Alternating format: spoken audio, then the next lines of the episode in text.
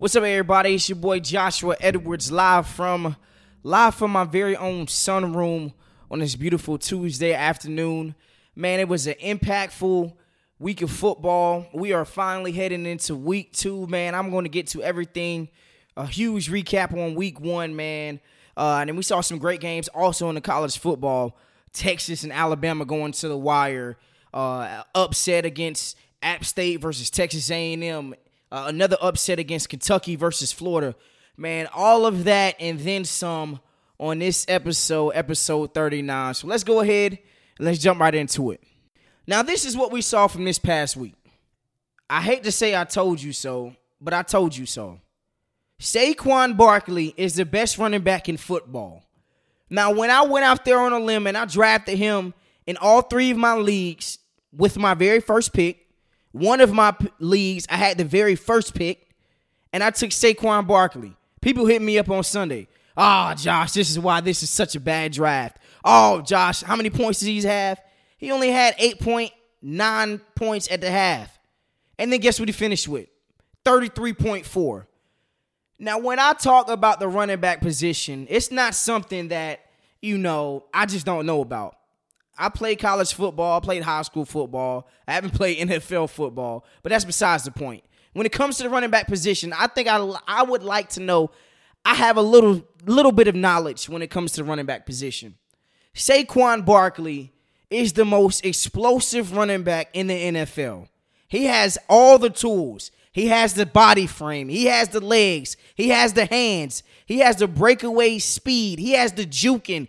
Whatever you're looking for in a in a back, that is Saquon Barkley. Now, this is what I will say about Saquon Barkley. 18 rushes, 164 yards, over 190 total yards from this past game with a touchdown and the game winning two point conversion. Brian Daboll has his team looking nice. The, the, the different varieties uh, of sets, different varieties of runs that I saw from Saquon is something that I've never seen before. Um, he was getting downhill, a lot of not a lot of stretching, not a lot of zone read plays. They were just getting downhill, and Saquon Barkley was getting north and south fast. He still has a breakaway speed, and it was clearly evident in his 64 yard run. I just need people to keep the same energy. That's all I ask. When it comes to Saquon Barkley, keep that same energy. The guys that said Saquon Barkley is going to be this, it's the very bad pick. I need that same energy for the next for the for the entire season.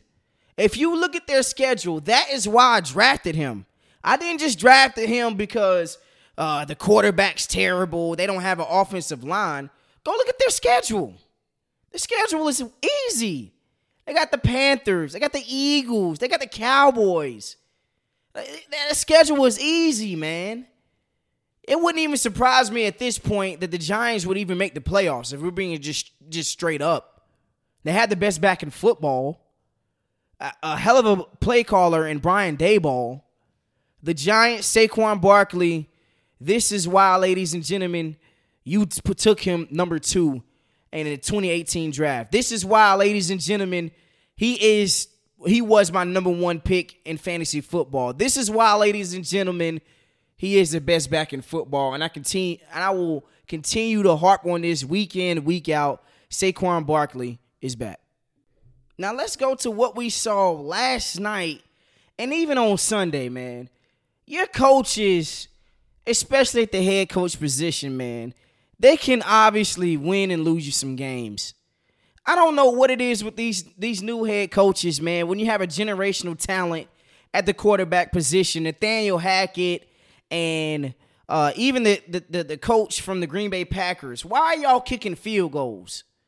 Y'all had Aaron Rodgers. I know that this was in the past in the playoffs, but last night Nathaniel Hackett, it's a 64 yard attempt from a guy who was not named Adam Vinatieri, from a guy who was not named Justin Tucker, from a guy who was not named all these other great kickers. A, the second longest field goal attempt in NFL history. A 64 yarder for the game. While you just paid a quarterback $250 million and you mortgage your future. I mean, what the hell is going on, man? That obviously was not the the right decision. I think we all knew that. I didn't even expect them to go and kick a field goal. I thought they was gonna call a timeout. Let's draw up a play. Let's get in field goal range even more. I didn't even know the dude had a leg to really even hit a 64 yarder. I mean, there was just a tweet I just literally just saw that said that they got it to the right hash, 46 yard, uh, left hash, 46 yard line. I got to make that kick. No, bruh. They should have never gave you the opportunity to begin with. They never should have uh, even tried or attempted a 64 yarder. Nah, bruh. Mm-mm. No, sir. I, I still think to this day that that was a bad call. And, and, and since we're talking about head coaching, let's stay on the topic, man. When you go and you look at the, the, the coach for Brian Daboll, the Giants, when you go look at Mike McDaniels for the Dolphins, these guys are going for it. Mike McDaniels, 20 seconds left in the first half. Fourth and seven. What do you do? You drop a play for Jaylen Waddle and he takes it to the crib. Instead of only being up 10, you're up, you're up 17. It's little things like that that separates good coaches from great coaches, man. Or average coaches from good coaches. Or bad coaches from good coaches. It's that little want to everybody wants to win, but they don't really say it, man. They don't really show it. Everybody says that they want to win, but they don't show it. They don't put the ball in their players' hands when it's time to when the rubber needs to meet the road. They don't put the ball in their players' best players' hands. Matt Rhule. Yesterday, we played the two days ago, we played the Cleveland Browns. Watched Christian McCaffrey only getting 14 touches. Yes, I do understand that he has a health issue. Yes, I do understand he has health problems. But you have to give Christian McCaffrey at least 20 touches. Everybody in it in in the America knows the Carolina Panthers, they operate through Christian McCaffrey. 14 touches is just not enough, man. And that's not that's that's just facts. 10 touches rushing, had a touchdown, a one nice little run, 20 yard plus run, and only four catches out of the backfield. What the hell are we doing? I'm I'm telling you right now, I don't even think that the Panther, the Carolina Panthers, are going to beat the New York Giants this week. If it's me, and I'm being honest, if Matt Rhule goes 0 and 5, he needs to get fired. I'm not praying on anybody's downfall, but I already told people when we first got him as a head coach, this is not the guy. This is not the guy that we're looking for. I understand it's new management, new ownership, but this is not the guy that we're looking for. I believe we have a very good quarterback in Baker Mayfield, but let's run Christian McCaffrey. This is why we have arguably a top five, top three running back in the National Football League. Use them. Coaches, you win and you lose games. It just comes down just to that, man. Uh, let's just change topics just a little bit. Since I'm talking about coaches, let's talk about the Green Bay Packers. From a talent standpoint, they might be the worst out. I'm not even going to say that. Yeah, yeah, yeah. No, I'm going to say that. Outside of the quarterback position, the, the, the Green Bay Packers are as bad as the Dallas Cowboys when it comes to offense. Obviously, Aaron Rodgers is head and shoulders better than Dak Prescott. But when it comes to the receiver position, good God. Somebody try to can tell me that CeeDee Lamb is a number one receiver. No, he's not, bro. He is a, a, a, a he is a number two masqueraded as a number one. Like, no, bro, he's not that guy. I haven't seen it. His rookie year, obviously, you know, when he wasn't getting the number one corner he was getting all the he was looking real nice. But this was the biggest concern going into this year. When CeeDee Lamb is getting that number one corner work, what is he going to look like? 11 targets, two catches, 29 yards? Come on, man. I mean, what are we talking about? Night and day. Let, us talk about the, the Packers' talent. Who the hell is their receivers? Christian Watson, his rookie, rookie six five, big body, wide open, first play of the game for the Green Bay Packers, drops an 80 yard touchdown. I mean, you can't make this stuff up. Now, when I talk about coaches can win and lose you games, you can also win and lose you games by the talent you put around these guys. Dak Prescott has no talent on the offensive side. Ezekiel Elliott is a shell of himself. CeeDee Lamb is not a true number one. And it's okay. The Green Bay Packers, A.J. Dillon, Aaron Jones, they can only catch the ball and run the ball so much. The, rec- the receiver position in today's game, it goes on an offensive standpoint. You got to have you have to have the quarterback position. You got to have that, that that that that dog at quarterback. And then secondly, I really believe that the, the, the receiver position might be the second most important position on a football field on an offensive standpoint. More important, I'm talking about as far as skill, not obviously the line, but quarterback, and then we're going receiver. Running backs come a dime a dozen. Word to my homeboy Trey Gregg. These two teams are talent depleted on the offensive side. Of course, it is my favorite time of every episode when it comes to the NFL season. Joshua's proximity, NFL hierarchy, the top 10 teams heading in to week two. Let's go ahead and let's get it popping. Number 10, the Los Angeles Rams. Yes, they did get blown out by the Buffalo Bills, but the Buffalo Bills are no slouch. They will also be obviously fitting on my top 10. Uh, the Rams, man, I'm not going to take too much of it. First game, might have a championship hangover.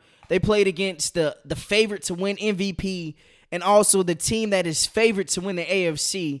Number 10, I got the Los Angeles Rams. Number 9, New Orleans Saints. The only reason why I have the Saints in here and not other teams because they have a win. I did not like what I what I witnessed this past Sunday. You have to kill a, a, a gnat with a sledgehammer. We all know that the Falcons are just bad. They are gathering talent. They do not have talent. Yes, it is a divisional game, but some people you just need to bury them. And the Falcons was a team that the Saints needed to bury. They still came away with the win, but the number nine, I like the New Orleans Saints. Number eight, the Philadelphia Eagles. Another team that needed to bury an opponent. They were up big against the Detroit Lions. Everybody's a believer in Dan Campbell and what he has going on in, in Detroit. Well, they were down big and they should have just, they were up 38 14.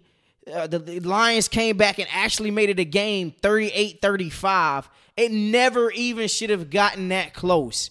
At number nine, uh, number eight, the Philadelphia Eagles. Number seven, the Miami Dolphins.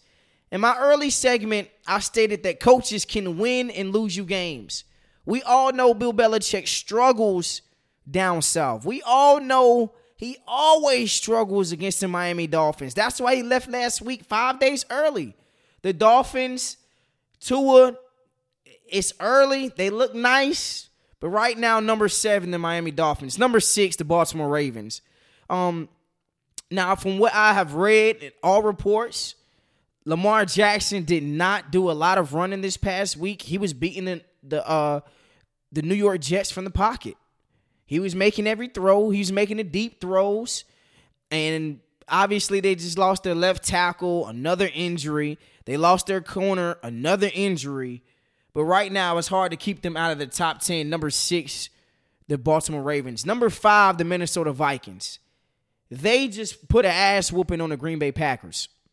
Now, we all know the Packers are talentless and when it comes to the offensive side, but the Minnesota Vikings, this is why Justin Jefferson said, Hey, I can see why Cooper Kupp was always open uh, last season. Justin Jefferson looks like like what I stated last my last episode, offensive player of the year. He's putting up phenomenal numbers already uh, Minnesota Vikings, man, they they they, they crushed the the Green Bay Packers. So at number five, Minnesota Vikings. Number four, the Tampa Bay Buccaneers. They still look rusty. The Tampa Bay Buccaneers, man, they was missing a couple of plays here and there. The running game looked phenomenal with Leonard Fournette. They was running the ball down the, the, the Dallas Cowboys' throats. He finished with a, a buck twenty but it's still some some question marks concerning that offense, man. They didn't look fluid. They couldn't get the, the ball into the end zone early. Uh, they got a couple stuff that they need to clean up. But at number four, Tampa Bay Buccaneers. Number three, the LA Chargers. They got the quarterback. They have the talent on the offensive side. Defense came to play. Khalil Mack had three sacks, 25 total snaps, five rush uh, hurries. The Chargers are everything that we projected them to be so far. They didn't have J.C. Jackson. Davante Adams was open all game. Got a couple stuff that they, that they need to clean up on the back end. But number three, the L.A. Chargers. Number two, the Kansas City Chiefs. They arguably have the best quarterback in football. Their offense looked sound. Didn't lose a step with losing Tyreek Hill.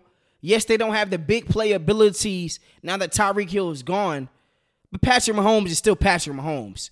Threw for five touchdowns, beat the Arizona Cardinals by 20 plus points.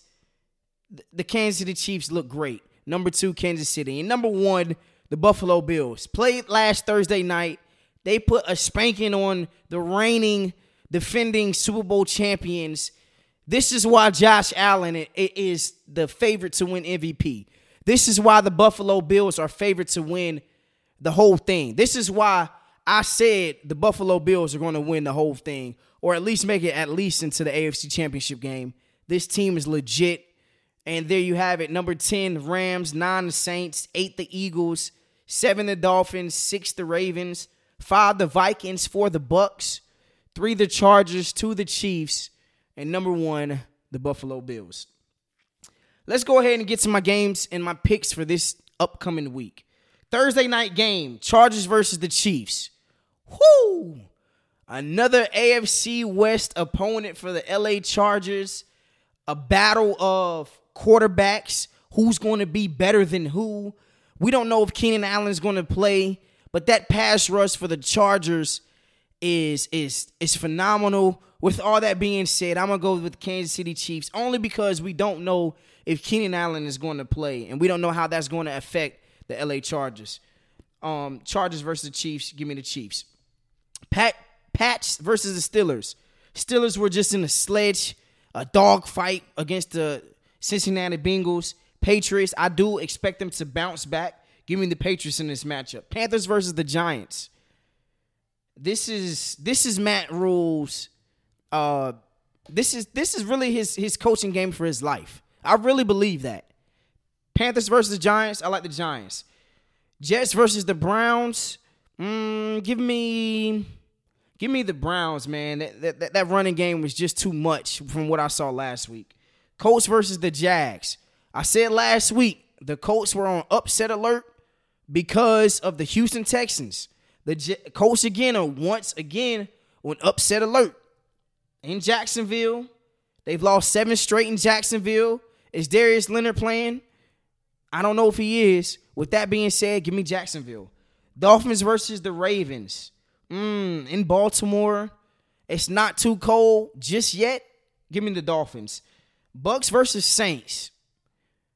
Tom Brady has never beat the Saints in regular season. I don't see why he's going to do it this year. Give me the give me the Saints, man.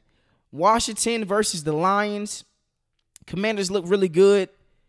Give me give me the Commanders on this matchup. Seahawks versus the 49ers. I expect Trey Lance to be better like the 49ers in this matchup. Falcons versus the Rams. Come on now. Rams. Cardinals versus the Raiders. Ooh, I do expect the Cardinals to come out a little bit better. Offense looked terrible. They couldn't establish anything on the offensive from an offensive standpoint last week. I'm going Raiders in this matchup. Texans versus Broncos. The Broncos will get their their win. They're going to bounce back. Bengals versus Cowboys. If they cannot hold up Joe Burrow, it's going to be a long game. With that being said, the Cowboys are talentless. They don't have anything on offense. I like the Bengals in this matchup. Bears versus the Packers. Mmm in Green Bay, Aaron Rodgers still owns the, the, the, Chicago Bears, man. I'm going to Packers. Titans versus Bills. Last year, Titans pulled it out. It's not going to happen again. Give me the Bills. And Vikings versus the Eagles, another Monday night matchup. Mm. It's going to be a nice game. I like the Vikings in this matchup. And as we so do so effort, effortlessly, another episode, Joshua's Proximity, season three, episode 39. Um, I'm going to be adding video probably next week. I'm missing some piece from my camera, so my apologies. I love you guys. Joshua's Proximity, we out.